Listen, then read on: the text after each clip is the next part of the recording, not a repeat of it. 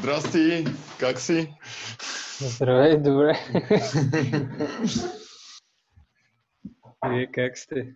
How are you? Горе-долу. Uh, so we'll probably switch to English anyway. I Yeah, feel we- yeah. I, Yeah, I I- feel weird. I wouldn't I wouldn't be able to to continue this way because even while I, I was watching lots of uh, uh, Bulgarian cartoons when I was uh, in Romania in my childhood, I remember nothing.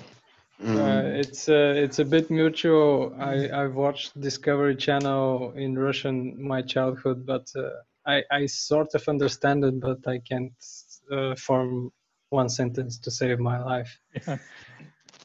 Yeah. Uh, are they still airing uh, Russian movies uh, uh, with subtitles without uh, like translating them as they used to? I have no idea. Honestly, I don't own a television for about 10 years now, so I, I have no idea what's going on just on the internet. Yeah, it reminds me because the strangest experience watching Bulgarian TV uh, was watching Macedonian movies because they didn't even uh, give subtitles back then in the 90s. And I could sort of understand what's going on, but uh, you know, Bul- Bulgarians like to pretend that Macedonian language is basically a, a form of Bulgarian and vice versa. Yeah. Uh, uh, uh, also in Serbia, Serbians call their language Serbo-Macedonian, like it's also the same language, where, whereas it's a, a continuum, and uh, the further north you you go, the uh, the less you understand. I remember in in Belgrade, uh, when I was asking directions on the street, it was often that uh, they couldn't understand neither Russian nor uh, English. But when I asked in Bulgarian, uh, they scratched their head and asked me why I was talking like Yeah, great yeah. grandmother used to. so, sort of uh, southern dialect, yeah. It's very confusing, Kaif. Uh, it's basically the same experience with Macedonian. It's a bit like uh, old Bulgarian, and in some ways, like uh, what what's spoken in a village around here. But uh, in Serbian, I, it's very difficult. It's really um, I couldn't.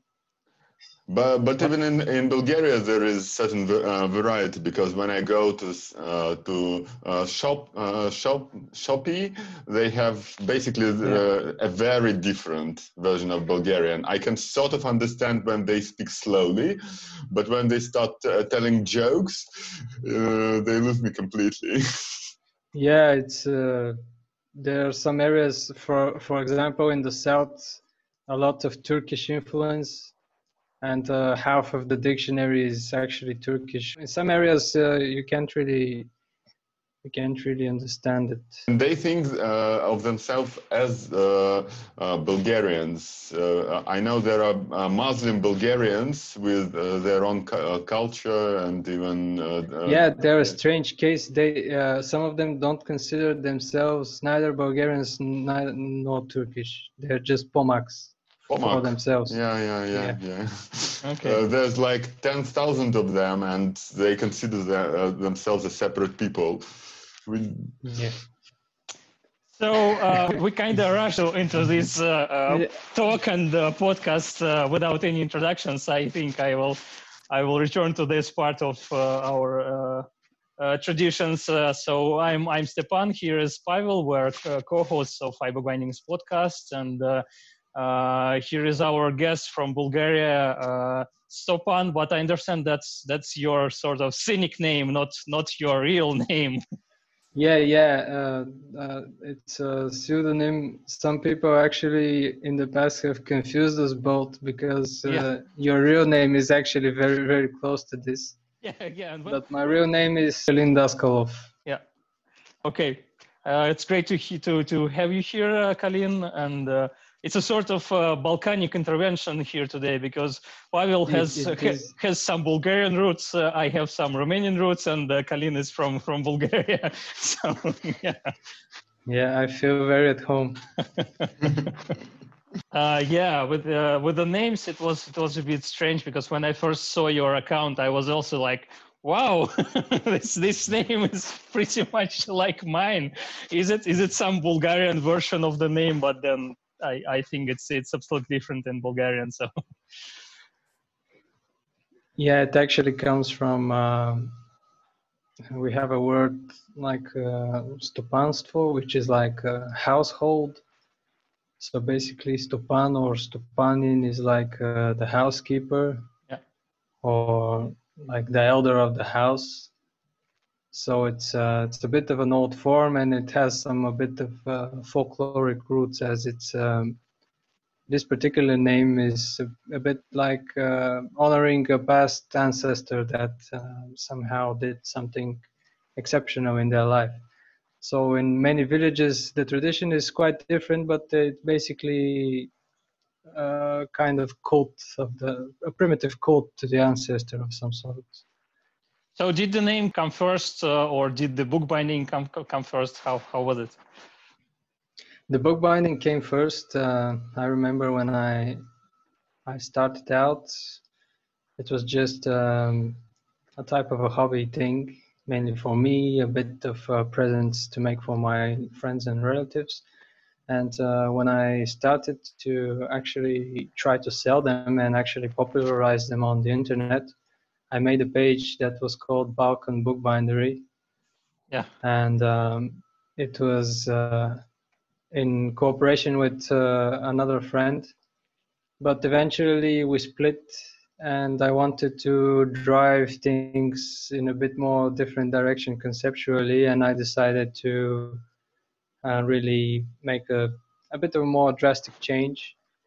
So I incorporated this uh, pseudonym a bit to maybe drive things in a bit more creative direction and uh, somehow distance it from myself from my real name. And it's actually been a, a very good idea although strange at first um, uh, but what was your audience? Uh, I mean, judging by the wordplay that you use in your uh, nickname, uh, you were aiming uh, to address uh, Bulga Bulgarian audiences. Was was there a market for your work in Bulgaria, or were you man, mainly selling your books over over internet to other countries?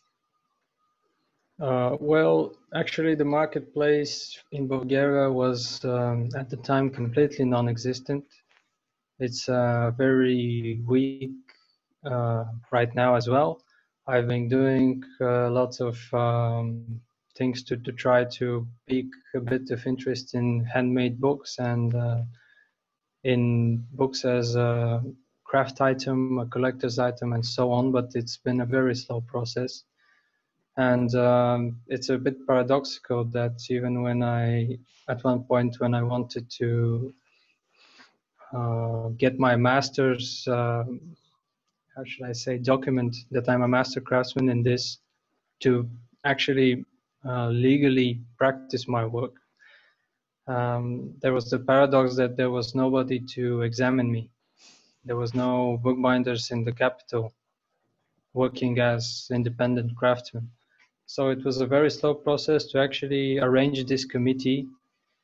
And uh, right now in the capital, I'm the only uh, craftsman bookbinder with, with a document. So if, if anybody else wants to become a bookbinder, I'm actually the only one qualified to make his examination, which is a bit of a, strange situation because I'm really not that proficient.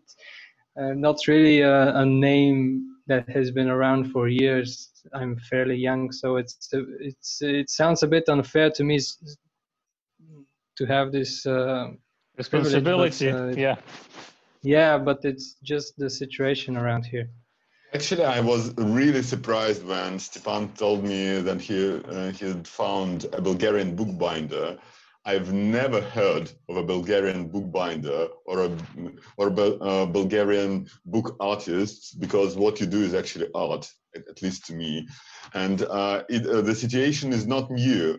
Um, now, my grandfather spent uh, most of his life uh, in Bulgaria, and it was a long life. He was born in 1920, and he told me that uh, the last time he uh, could find a good bookbinder in Bulgaria was in 1930s. So uh, most of uh, of our of our library, our family's library, was rebound uh, abroad, like in France yeah. or in Germany. And yeah. I'm I'm really glad to to hear that things are changing slowly. I, are you thinking perhaps of taking pupils or well, yes and uh, no. Basically, it's um, I I'm still not sure what exactly am I supposed to, to be teaching people because I'm really how should I say um, it's not like I, am a commission based bindery where I work specifically on fine bindings or um, library bindings or something like this that can be methodically uh, identical and uh, therefore somehow taught to students. Um, I'm currently trying to make very exotic work and uh, I'm not sure how exactly should I teach this this type of bookmaking except maybe in uh, some kind of small uh, technique based workshops, for example, only leather pairing or uh, leather tooling or sewing methods and something like that. And uh, the most recent thing I'm I'm going to try is uh, there is a village here in uh, the north part of Bulgaria that has been very active in trying to make it um, tourist destination for book-based um, events so basically, they want to. They've been getting a lot of funding. Um, there's a non-governmental organization that has been driving all this stuff, and uh, in short, uh, they have libraries, they have uh, book events, readings, and really want to incorporate bookbinding in in this this project. And so they've been inviting me to somehow develop a, a course for for their project. So this will probably be the first uh, teaching experience, uh, a bit more large scale that I'll I'll be making. So it, it's probably going to be later this year or early in the next one. Uh, that, yeah. sounds, that sounds really interesting. What what do you mean a village? Uh, mm, how come a village can afford a project like like that? Is it something like a traditional craft village like Etar in Gabrovo?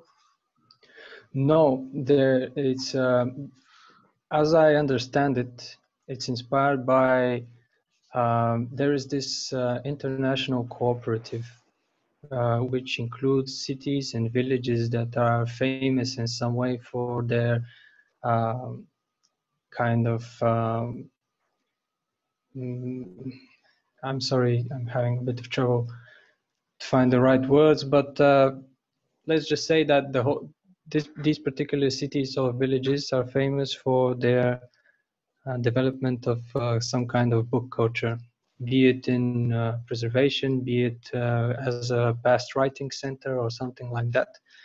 So this village uh, actually is from last year is part of this international organization of such book cities and villages and uh, wants to develop its uh, specific uh, regional culture in this direction i guess i'm not sure if they had this sort of culture in the past I'm not sure if uh, there were any uh, writing, um, for example, medieval writing centers there or binding centers there, but uh, I guess they want to make it a contem- contemporary contribution in some way. You spoke about uh, teaching and uh, what what you should uh, teach your students. it's somewhat resonated to me with what we were discussing with our previous guest, uh, uh, Mark Cockram, and uh, he he told mm-hmm. that his main goal is to to sort of place a student on a path not to teach, teach them everything like every every little small thing of the craft but just to show the basics and let the student decide where he or she wants to go and uh, how they want to you know apply the craft and uh, then they will understand what they need and maybe they will ask you as a teacher or find another teacher or just continue to experiment on their own and uh, i think that's the most important thing uh, in reviving the craft Yeah, that that sounds very wise, actually. Uh, maybe I've I've been just waiting for somebody with enough um, how should I say passion yeah to to come to to ask me the maybe the, these sort of questions. Uh, I've never refused anyone help, but uh, I did have some people that uh, came to learn from me and uh, just uh, gave up pretty, early, so that was a bit demoralizing, and it has and has happened a lot more than somebody with uh, genuine interest coming in and taking this this knowledge and applying it in, in their own. Well, it does take a very special kind of person to become a bookbinder. Uh, uh, I, I know quite a few, and uh, all of you are very calm, very methodical, uh, a bit of a nerd, most of you. So that, that also helps. And you don't know if it's your if it's your thing uh, until you try it. Uh, by the way, in gender terms, was it mostly men, mostly women, 50-50? Mostly women uh, and uh, but uh, not not by a long stretch. Uh, maybe two thirds women, one one third men. And age-wise, uh, below thirty. So young people. Uh, to, yeah, 25, 30, that this bracket roughly. I wanted to ask how, how the bookbinder's profession is called in Bulgarian?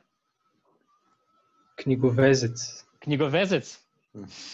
Yes, and uh, the this is the the person, while the the process itself is knjigovezane.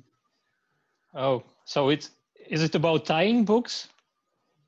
Yeah, it's Like- uh, like- basically a direct translation of book binding. Okay, so like uh, вязание книг. Yeah. yeah, yeah, yeah. Okay. But, but Okay. sound funny word. And how old were you when you started? Uh, uh, uh, it's easier for me to say when. It's about 2013, which was about. I think I was 21 or, or 22 when, when I started. Right now I'm I'm going to be 29 next month. Okay. So, So, it's seven years ago. It's it's quite a long path for, for a bookbinder. really, uh, it's it seems rather rather short Well, me. Time flies fast. That's true. But in seven years, you really can master some things. So But then one, uh, but then one of our guests, uh, after what 25 years uh, of experience, uh, told us that he's just about starting to get what he's doing. Yeah. Yeah, I completely understand. I feel that way all the time, really.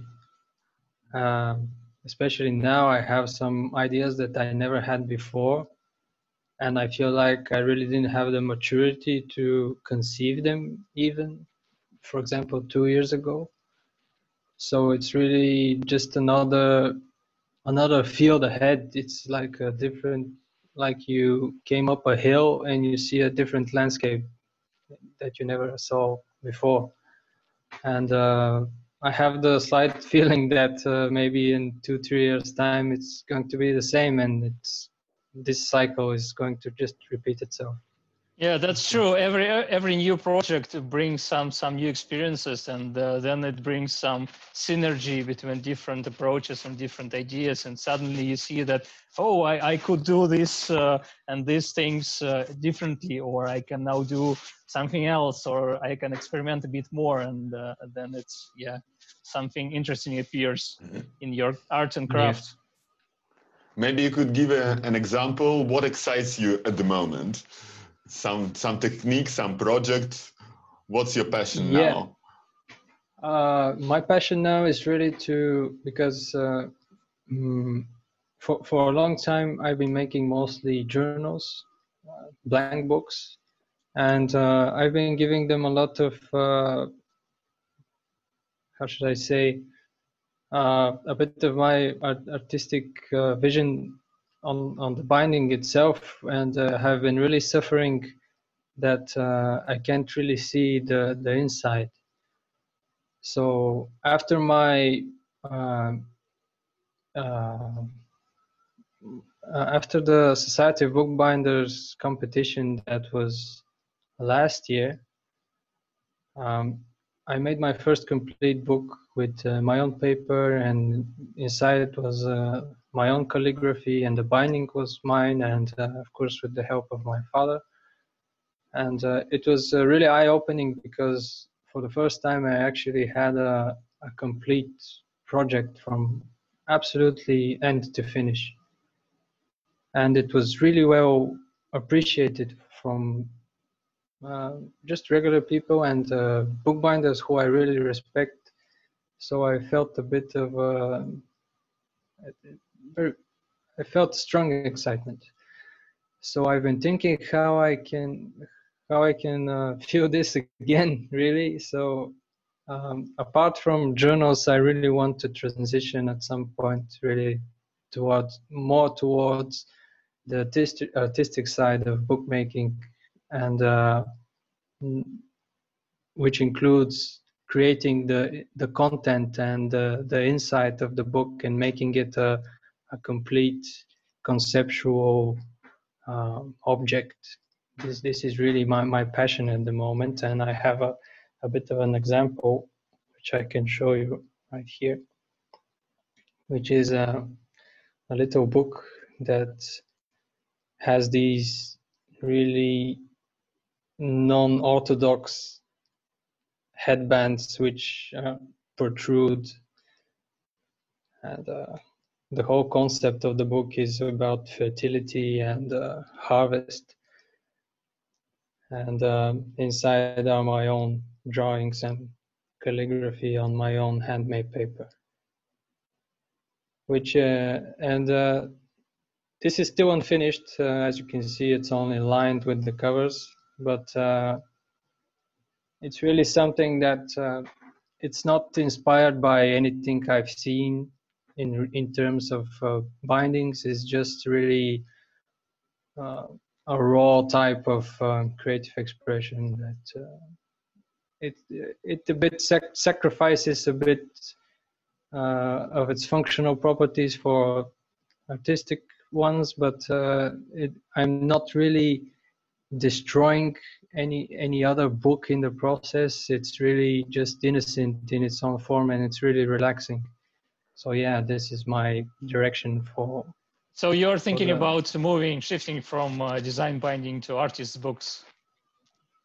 Yeah, yeah, a lot. Uh, a lot of my time on designing and concept creation is based around artist books for now. Uh, you mentioned your father, and uh, I understand that you were exposed to arts and crafts from uh, early childhood, as as he's a silversmith. Uh, am I right? Yeah, yeah. And is it that uh, do you have some tradition of uh, craftsmanship uh, running through your family, or, or, or your father was the first uh, to take this path? He was the first. Uh, he actually comes from a family of doctors, and uh, it's it's really it was a bit incidental because um, he got into silversmithing out of um, just sheer luck he was in right here in the capital when he was young, around 20 years ago, uh, just as the transition from communism to primitive democracy came around here. So uh, jobs were a bit scarce, and uh, a friend found him in, in, a bar and told him, "Can you help me out in this uh, silversmithing workshop?" And he said, "Okay, whatever, whatever pays." Really.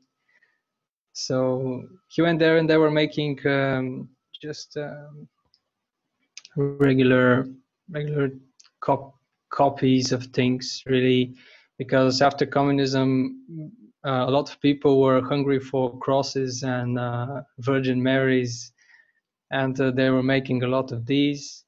So he really didn't um, develop, how should I say, um, a creative side in this in this job, but uh, technique-wise, he he learned a lot. And for 20 years later, he did nothing of the sort.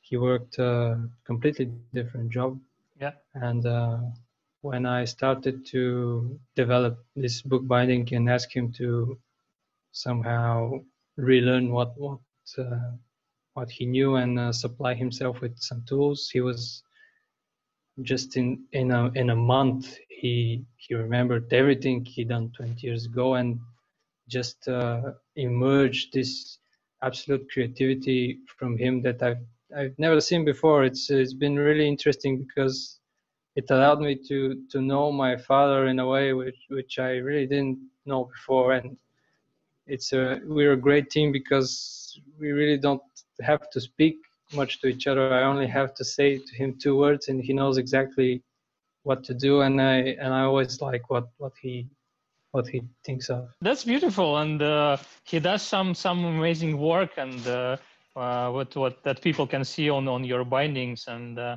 on his uh, he has a separate social network account, so social uh, Instagram account or something, as as far as I yeah. remember.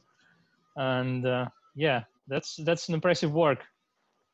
And and, and it's a very tra traditional thing to work as a fa father-son team. I have a friend who's a woodcarver and he works with his father and he's been working with him uh, all his life. And uh, they, I saw them working. They barely speak to, uh, to each other in the process. They only need to look at each other, and they know what yeah. to do. Uh, it's a very rare thing nowadays. I envy you, actually.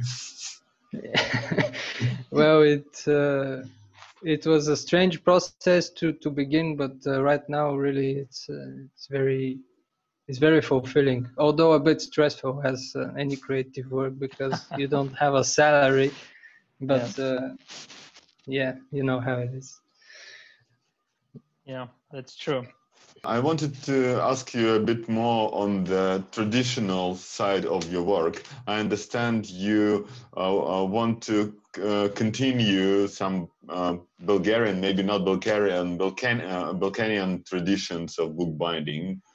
Uh, at least you talked about that in, uh, in your interview uh, for iBookbinding Instagram. Uh, interview interview with uh, Anna Markova. It was initially published on, on a different Instagram, and we just agreed with Anna that we will uh, share it. So, uh, yeah, props to Anna for for making this interview. At Tiptana, yeah. yeah. So, uh, uh, what what are Bulgarian traditions? Because from what I understand, uh, they were interrupted for centuries and centuries. So you're you're basically reconstructing something that hadn't been a living tradition for a while. What are Bulgarian traditions in bookbinding and bookcraft for you? Well, uh, there's not really much. Um, as uh, as I've mentioned in, in this particular interview, in my, my opinion, the last time we actually had uh, some kind of contribution to this craft was uh, in medieval times, still when uh, this was uh, bookmaking was for manuscripts exclusively uh, before the rise of printing presses. And this contribution still wasn't much it was basically more or less in terms of decoration, uh, structural. Um, in terms of uh, structure, it, it, was more or less Byzantine tradition in uh, in all aspects. I mean, uh, they're basically identical as as I've seen them. So it's not really much, and um, I've I've tried in the past to to kind of um, build upon it, but really uh, I realized at some point that it's just not not really possible. So I've been trying to uh, consider it as a sort of puzzle, how it could could have developed until now. So I've been uh, really studying methods from different cultures. Uh, I'm really influenced by English bookbinding from the 19th and 20th century. Uh, I can't really shed that from from my work uh, right now. Uh, and in decorative terms, I've been trying to combine these pieces of um, what decorative traditions were around this time prevalent in pottery, in stone masonry, in wood carving, and um, um, embroidery, and really trying to to connect uh, a sort of uh, stylistic atmosphere that I can translate somehow in, into into the book to make it uh, look like from its around here, although not really in direct connection to how books were made uh, 300, 400 years ago. So this this is my particular experiment in creating some sort of a style or tradition that has roots in, in Bulgaria in particular, although I'm not sure how successful I am in this. I guess we'll see in in in 20 years or something. yeah, yeah. I can think of at least two Bulgarian uh, contributions to world culture from early medieval times, which is ceramic icons and glagolitic script, which is what I wanted uh, to ask you about. Do you, as a calligrapher, uh, only write in Cyrillics, or do, uh, have you tried glagolitic script too? Uh, I use it from from time to time uh, as a decoration, ma- mainly as a numerical type of uh, value, um, because it, uh, before before Arabic numbers came into mainstream use, uh, we actually in most cultures they use the letters as the number. For example, A was one, B was two, and so on. So Old Bulgarian as a language is very complex um, and it, with uh, much changes in different epochs. So I'm having um, it. It sounds to me strange to to, for example, write a contemporary Bulgarian word in in Glagolitic. Uh, so I prefer to write in Cyrillic in. Um, in contemporary Bulgarian, although I would really like to, to know Old Bulgarian and write in Glagolitic, I really don't have for, uh, for now the, the opportunity to learn it extensively and use it properly. I don't want to massacre it in some uh, um, just an educated way, just just to look uh, cool or old and uh, traditional. I really don't want to disrespect it. I know there is a contemporary tradition of glagolitic writing in Croatia, uh, uh, where they're trying to uh, revive it. They're very proud of having uh, uh, most uh, of, of, what survives from glagolitic inscriptions on on stone. Yeah. They they used it as late as 15th, 16th century so uh, then they lost it for like a, a century uh, or so, and now there is a revival program. Uh, there are calligraphers uh, writing uh, in Glagolitic. There are books and even a newspaper printed in Glagolitic. Wow! So That's... yeah, so there is a bit a bit of revi uh, revival there. But the language itself is contemporary Croatian. Yes. Yeah. Wow. Yeah, wow. Yeah. That's that's really brave. I my admirations. Really. My, my, my, too, because to me, Glagolitic uh, looks like, say, Armenian or Georgian script, uh, or uh, uh something else would have used uh, yeah. in Middle yeah, Ages. It's, it's beautiful, it's, really. It's, it's, a very beautiful script, yeah and uh, and uh, and uh, also you you mentioned that uh, old Bulgarian sounds strange to you. Uh, to Russian speaker, old Bulgarian actually uh, is easier to understand than modern Bulgarian because of church of tradition of Church Slavonic. which has influenced modern Russian greatly. Many of our contemporary words come from Church Slavonic, which is basically Old Bulgarian. Yeah, and I think the structure has, um, I'm not sure how it's in English, but Padesh. Uh, Padesh? you know Yeah. what I mean? Yeah, and uh, right now, Bul- contemporary Bulgarian doesn't have any of these. We use uh, suffixes and uh, postfixes. Well, technically, there is like vocative when you uh, when you call someone. Colo, yeah. which is one of those. Yeah, you well, don't so say cola, you say colo. Yeah, technically, uchitel, uchitelo.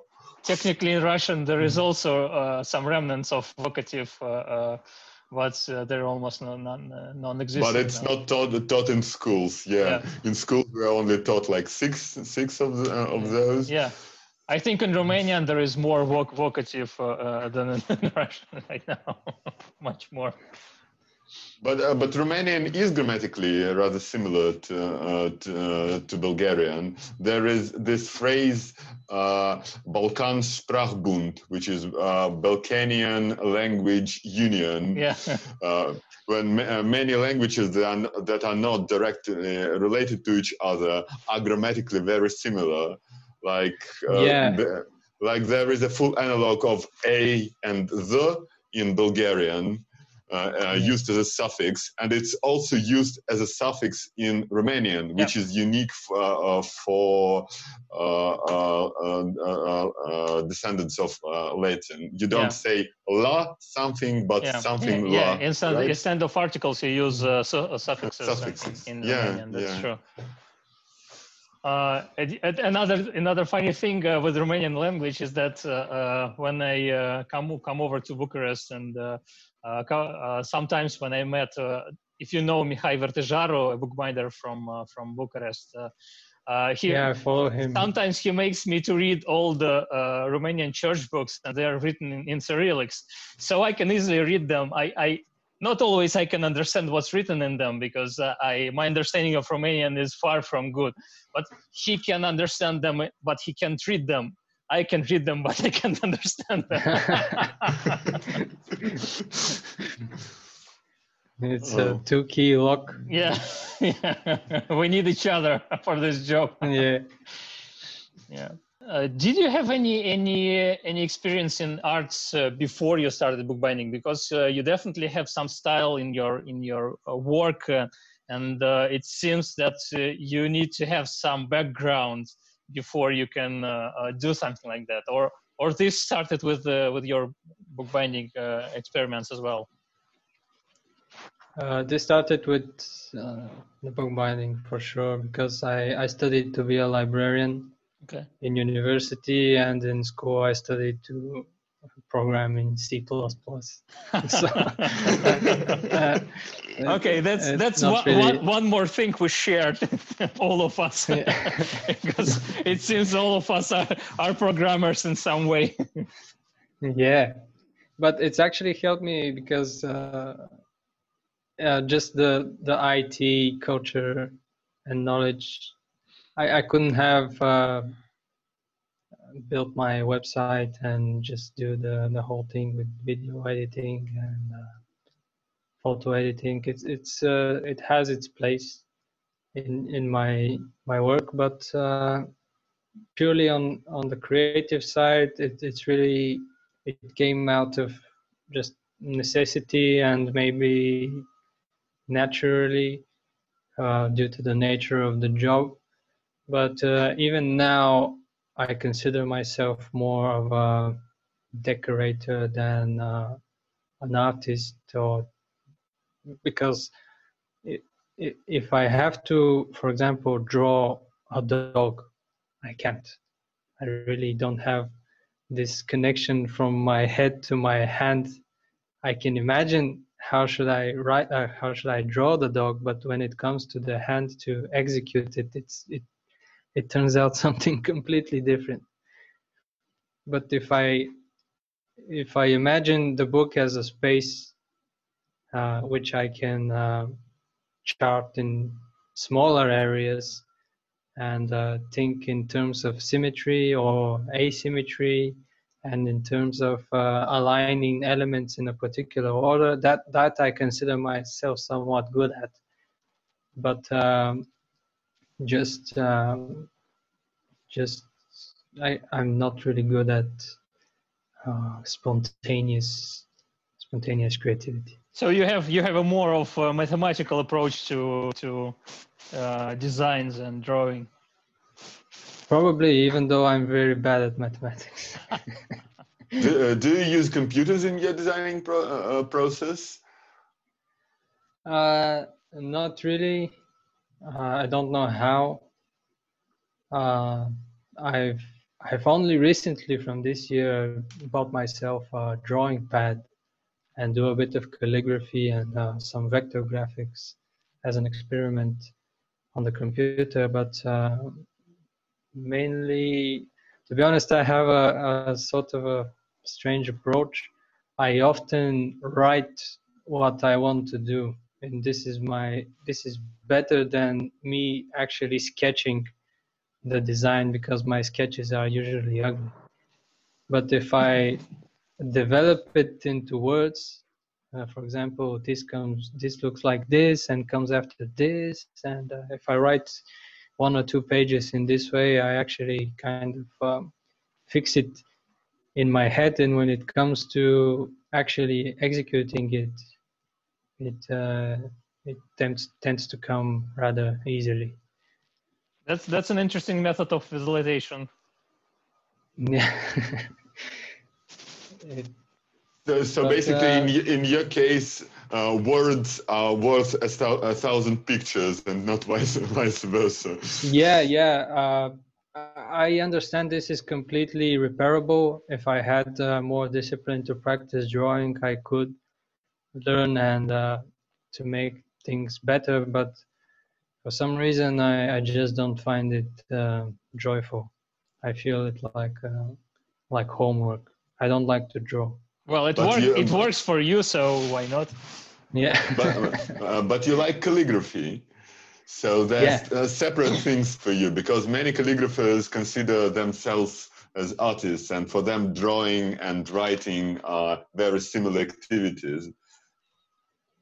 Probably, but they they probably understand drawing in a sense in which I do not.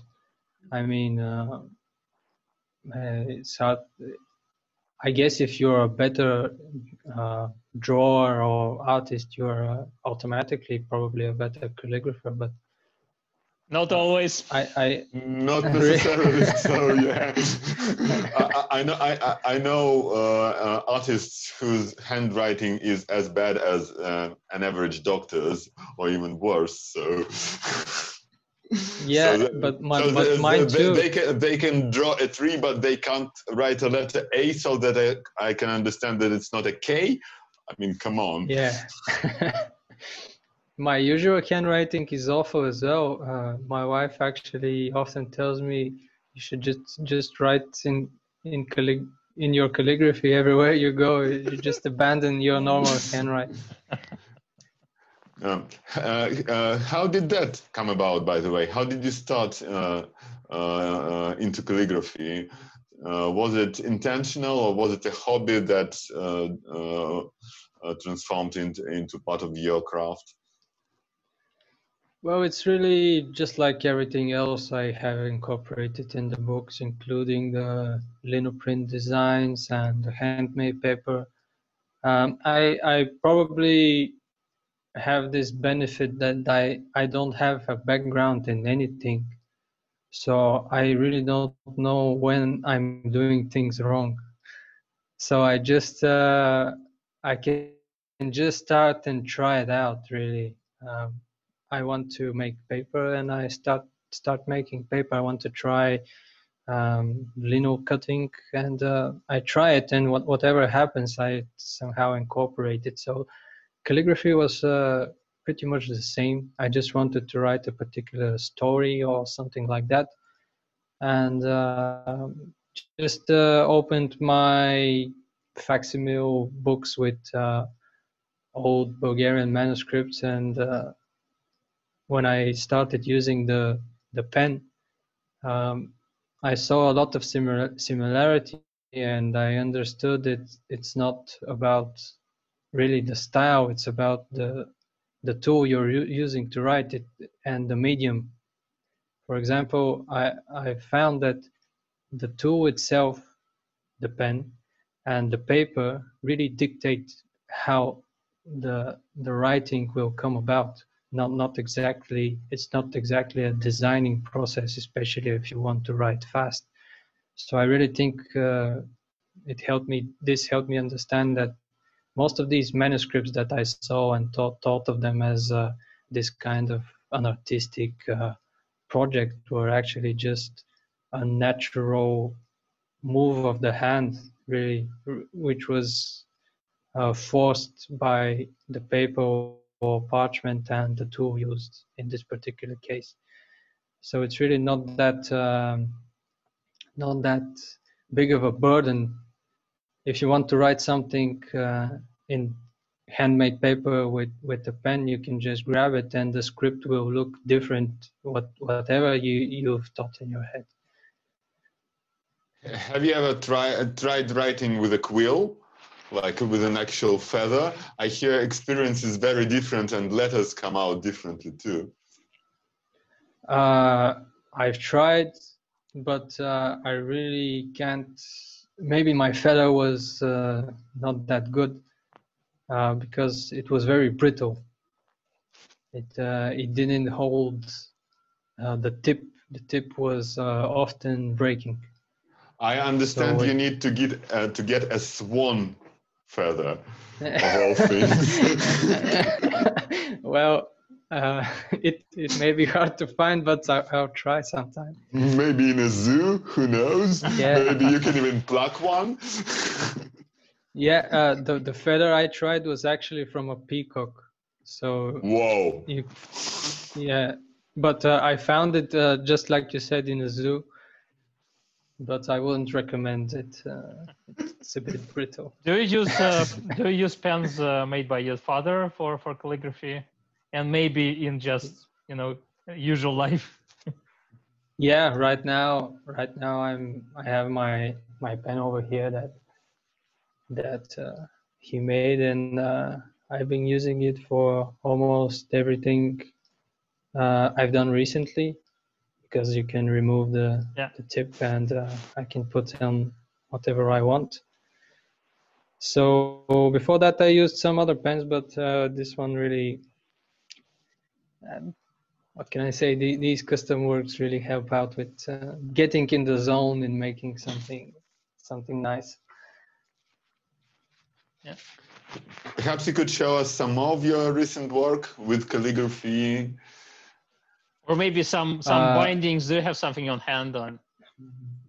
I have uh, a few things to to show you. It's uh, um, for better or for worse. Uh, most of my recent projects have been sold, but uh, I do have some interesting things to to show you that are not that familiar.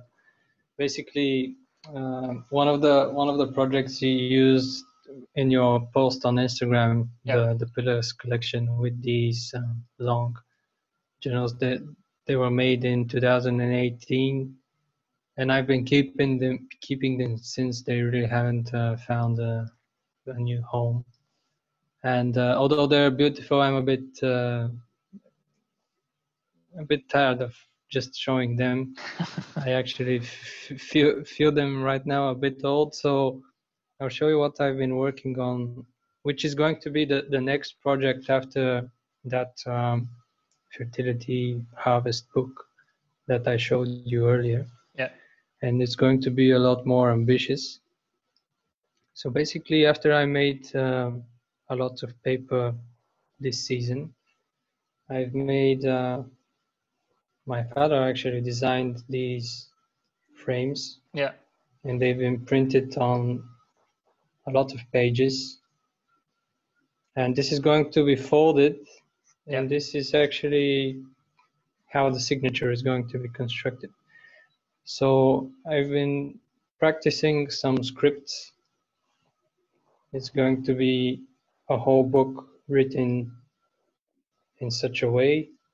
I'm still not sure exactly what type of script to use. For example, this is a bit uh, thin, and uh, this is a thicker variant with uh, a bit more decoration Oh, on uh, on the screen.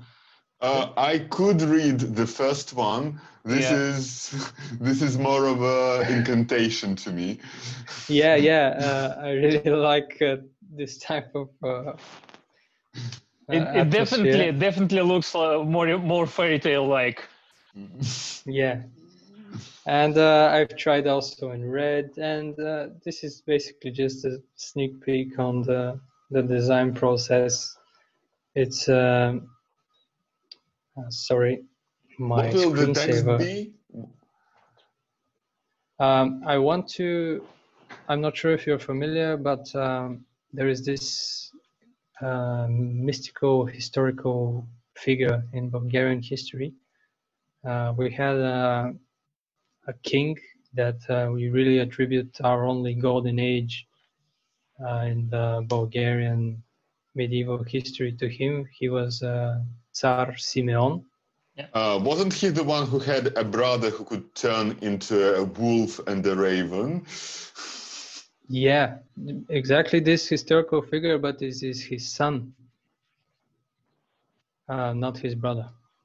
He Oh. had two sons. One was Peter, and uh, one was this uh, this one, Benjamin. Basically, Peter was uh, crowned king after him, and he was a devout Christian. And Benjamin decided to return to paganism and accepting the old Bulgarian name Boyan. So he's known as Boyan the magician, Yeah, yeah, Boyan yeah. Magesnik.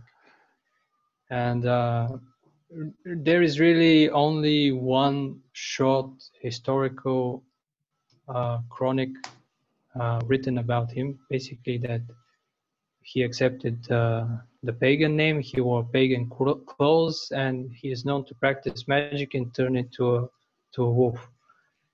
And this is the only evidence of his character. And it, it, it exploded in, in Bulgarian literature with uh, many authors actually um, evolving his uh, mythos in some way. And uh, with this project, I want to make a contribution to the story and actually uh, write my own interpretation of uh, what this character was like. And uh, really want to make a par- parallel a bit with uh, Western alchemy, as for example, how alchemists wanted to um, turn matter into gold and therefore from the outer transform the inner. And uh, i want to relate it in crafts in some way. So i want to i want to uh, imagine boyan as a craftsman who at one point uh, had such a power over matter that he, he had power over the matter of his body as well and could turn into a wolf and something like that Um, So that's very poetic, and also fit and and and, and also fitting to uh, to the scripts you're using, uh, especially to the more magic-looking one. Um, I, uh, yeah i want it to be a, like a life story. And it's going to be a double book.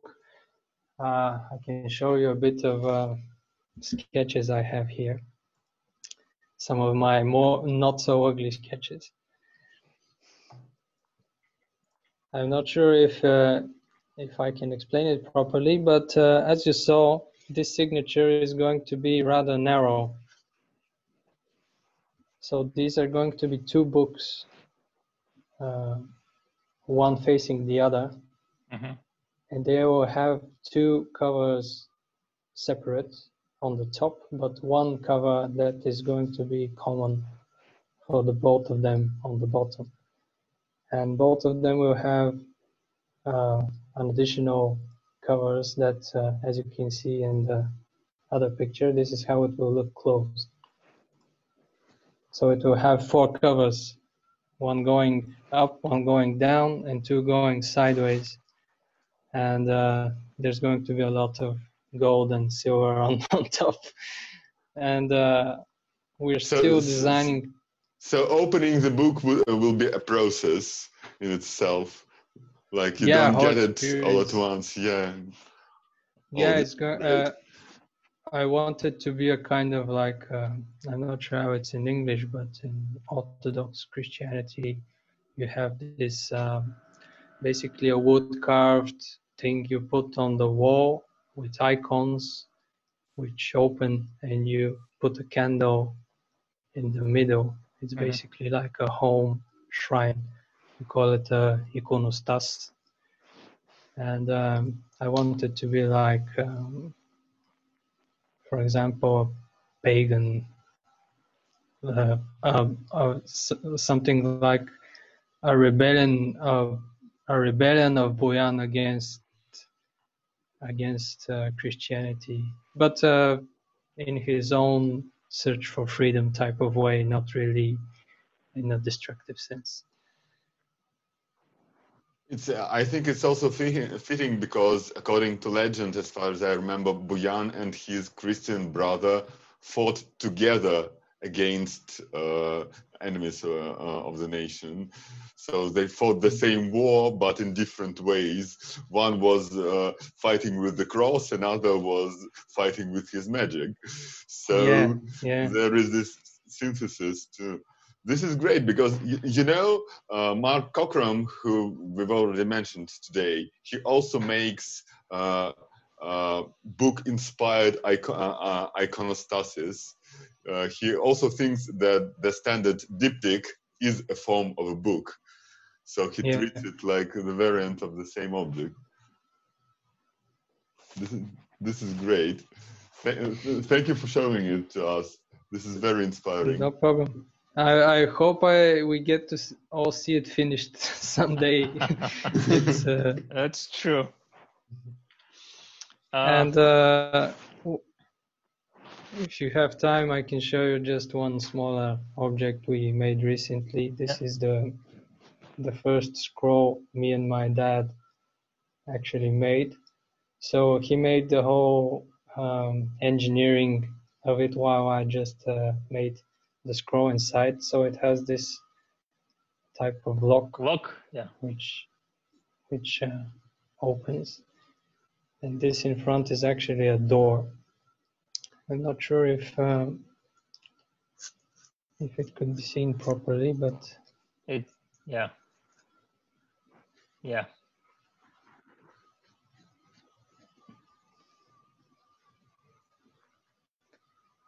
We can definitely see.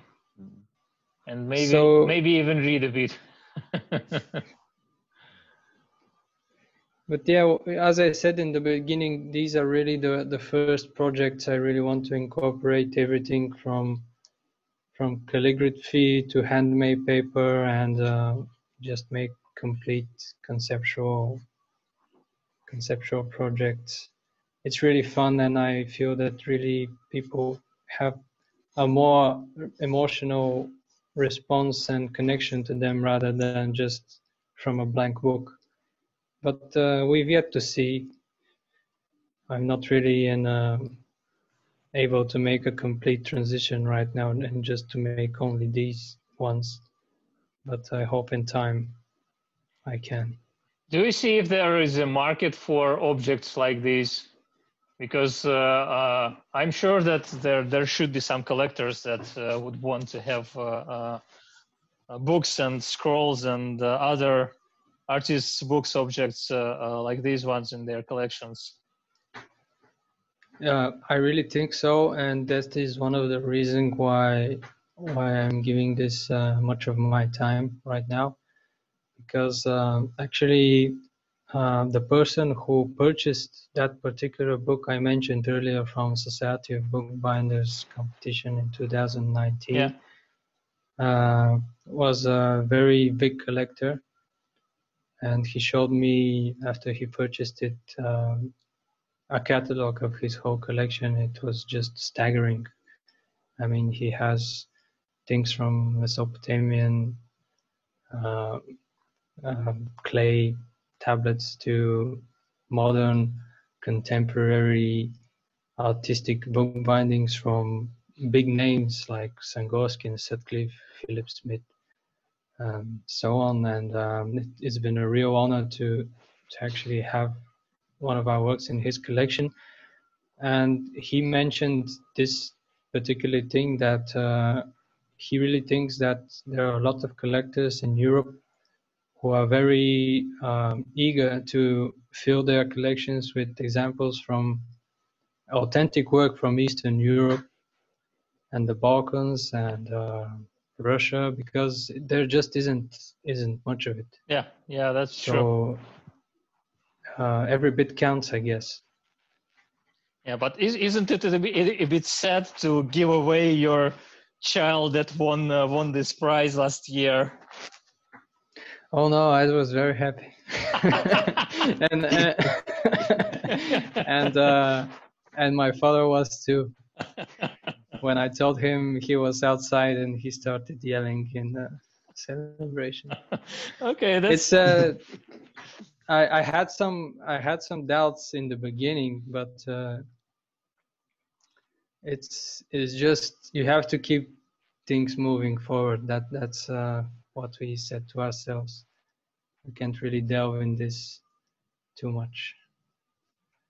That's that's a good attitude. Yeah, it's it's much easier for me because I I don't have any unique objects in my, you know, among the things I make. So it's it's so much easier. Yeah, probably. But uh, you know what? It, it's a strange feeling because um, sometimes when we think uh, when we discuss it with my dad, it's like we don't. Uh, uh, we are not sure why, why are we doing this because we want to make something um, really passionately. And we when when we make it we, we don't want to to look at it. We just want to make the next one. Yeah. So it's not really about the object in the end of the day. It's just uh, maybe the the process just uh, the the mental uh, the mental space which you you go go in when when you do this type of work. Well i guess Sounds i like can i can understand that. to me. Yeah i guess i can understand that pretty well because uh, I, I, switched from bookbinding some time ago uh, to and from book repairs to making bookbinding tools. And uh, the process of uh, designing new tools and uh, updating old designs and improving them uh, brings me so much more happiness than anything else in the whole uh, you know things uh, among the whole things i do. And uh, of course when when a customer writes to you and oh your small tool changed my process absolutely. It's so much easier now to do this and this uh, it's it's of, of course it's it's amazing and it makes me so yeah. happy that uh, I, I can't even explain that.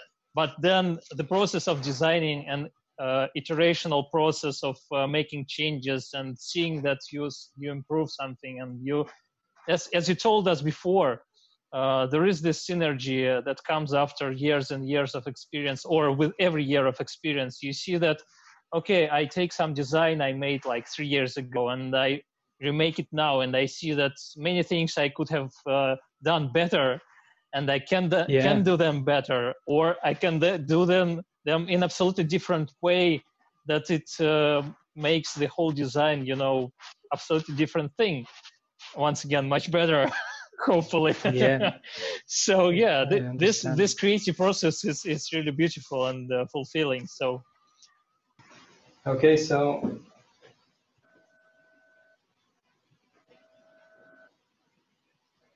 This is my workshop. Yeah.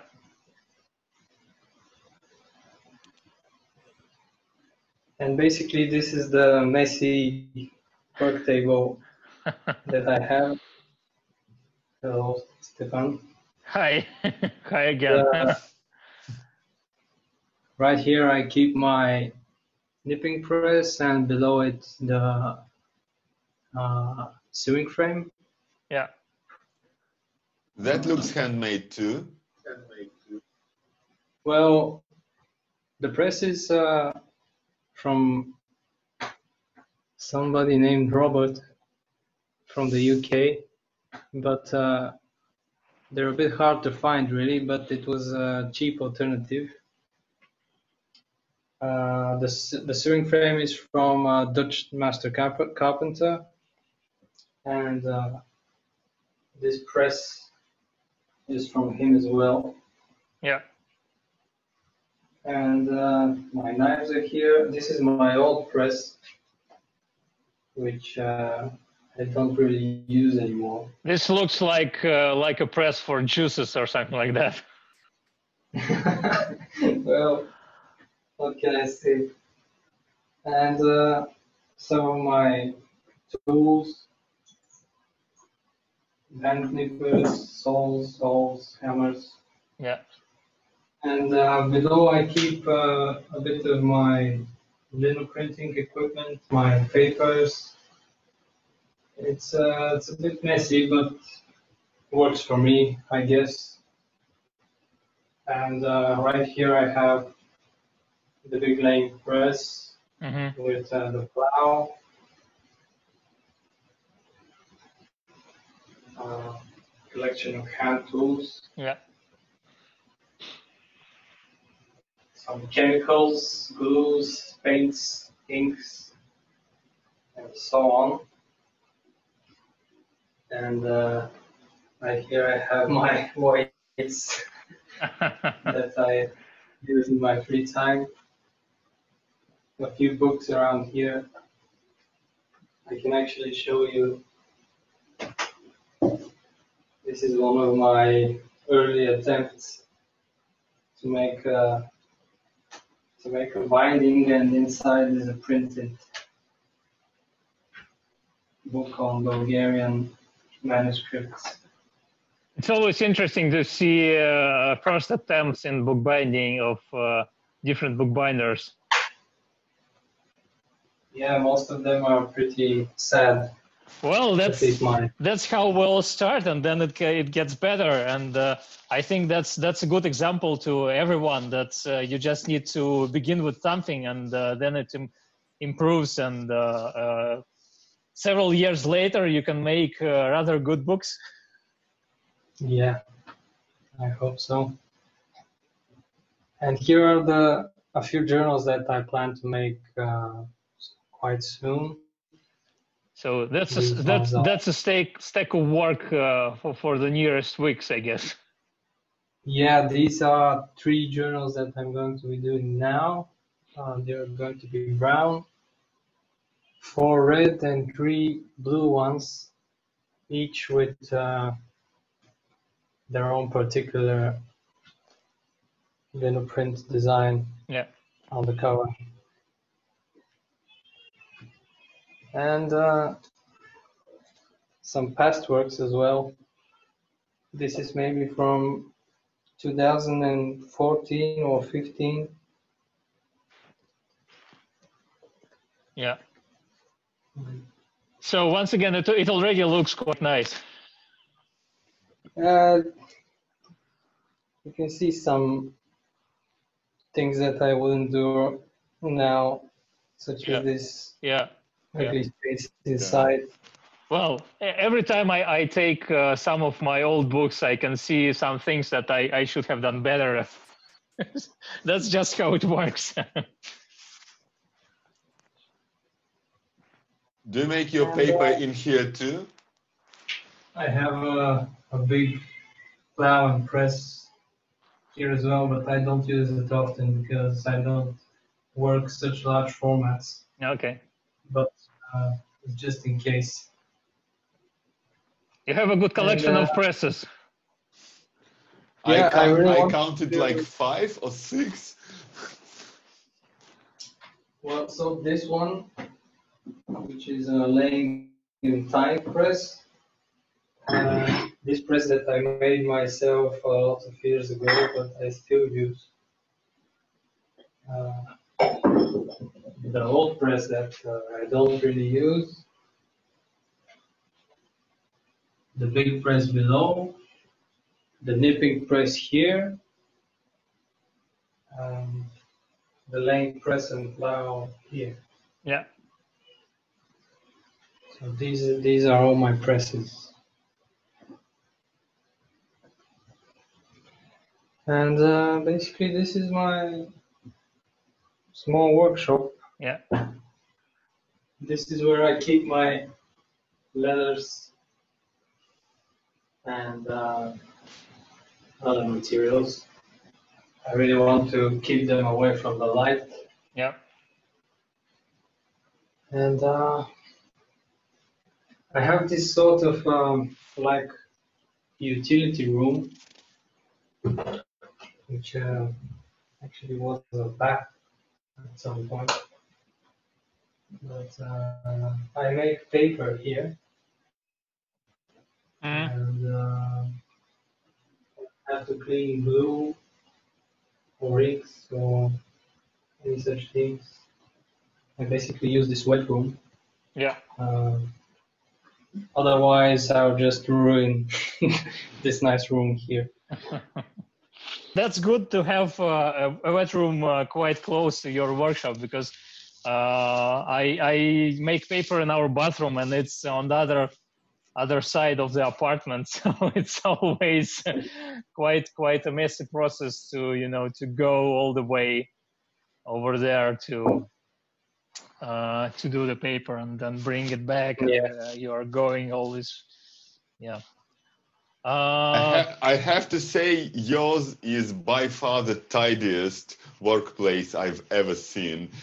You, you, usually, it's uh, it's all co- uh, all covered in uh, in projects and bits and pieces and instruments, and uh, for you, it has to be in its own place.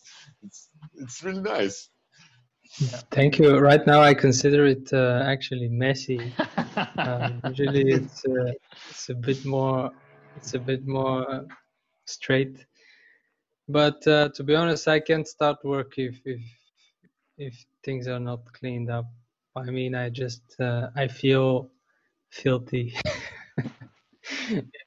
I've I've been clean. uh, I've been cleaning my workshop for the past four weeks uh, uh, because I finally felt that I can't can't move forward uh, without a clean workshop, and it looks like I can't even compare how much messier it looks right now after four weeks of cleaning compared to your small workshop. Hey, but you have a lot of stuff. I mean, when I look behind you, you have uh, a lot of things going on, and uh, Yeah, yeah. On the top I shelf, try to keep it. on the top shelf i usually have some some orders that are waiting sending like the orange thing over there is a, uh paper making uh, mold Yeah, i yeah like this one I, I really like the the watermark. yeah it's it's a lemon yeah that that was one of the things that uh, i really liked about 3d printing uh, paper paper making molds that you can uh, make almost any watermarks with uh, quite easily uh, compared to traditional paper making molds. So yeah i, I really love Yeah, I really i really love this process so once again it, it shows that uh, you can do bookbinding in, in, in a quite small space and uh, you do not you don't do not really need a large studio to to make some books uh, really what what you need to to have is at least one table and then you can already uh, begin making books Yeah, I think so too. It's really the the big investment in tools comes really with um, uh, larger expectations about what you want to do, but it's not really necessary in the beginning. Yeah, yeah. We we had uh, one of our of our first guests was uh, a Brazilian uh, Dutch binder and uh, uh, book restorer uh, Eliane Gomes from from Haarlem, from Netherlands, and she has a very small studio. It's like I think it's six six square meters or something like that, or even less. And uh, she has a board shear there. There, she had uh, a lot of storage. She has a, a workbench, and uh, uh, I just loved how how impressively well she used all this uh, uh, small space. Not only space, not only you know, not only the surface, not only the six square meters, but all the space of the small workshop. Yeah. So, yeah. Um, yeah, I guess uh, that's mostly it. Uh, thanks a lot for the tour. Thanks a lot for showing the uh, uh, your work, your your past and future work, uh, your workshop. It was an amazing to talk to you and to see all these things. It was, and it was really nice to meet you. Your enthusi- enthusiasm is very inspiring. Thank you.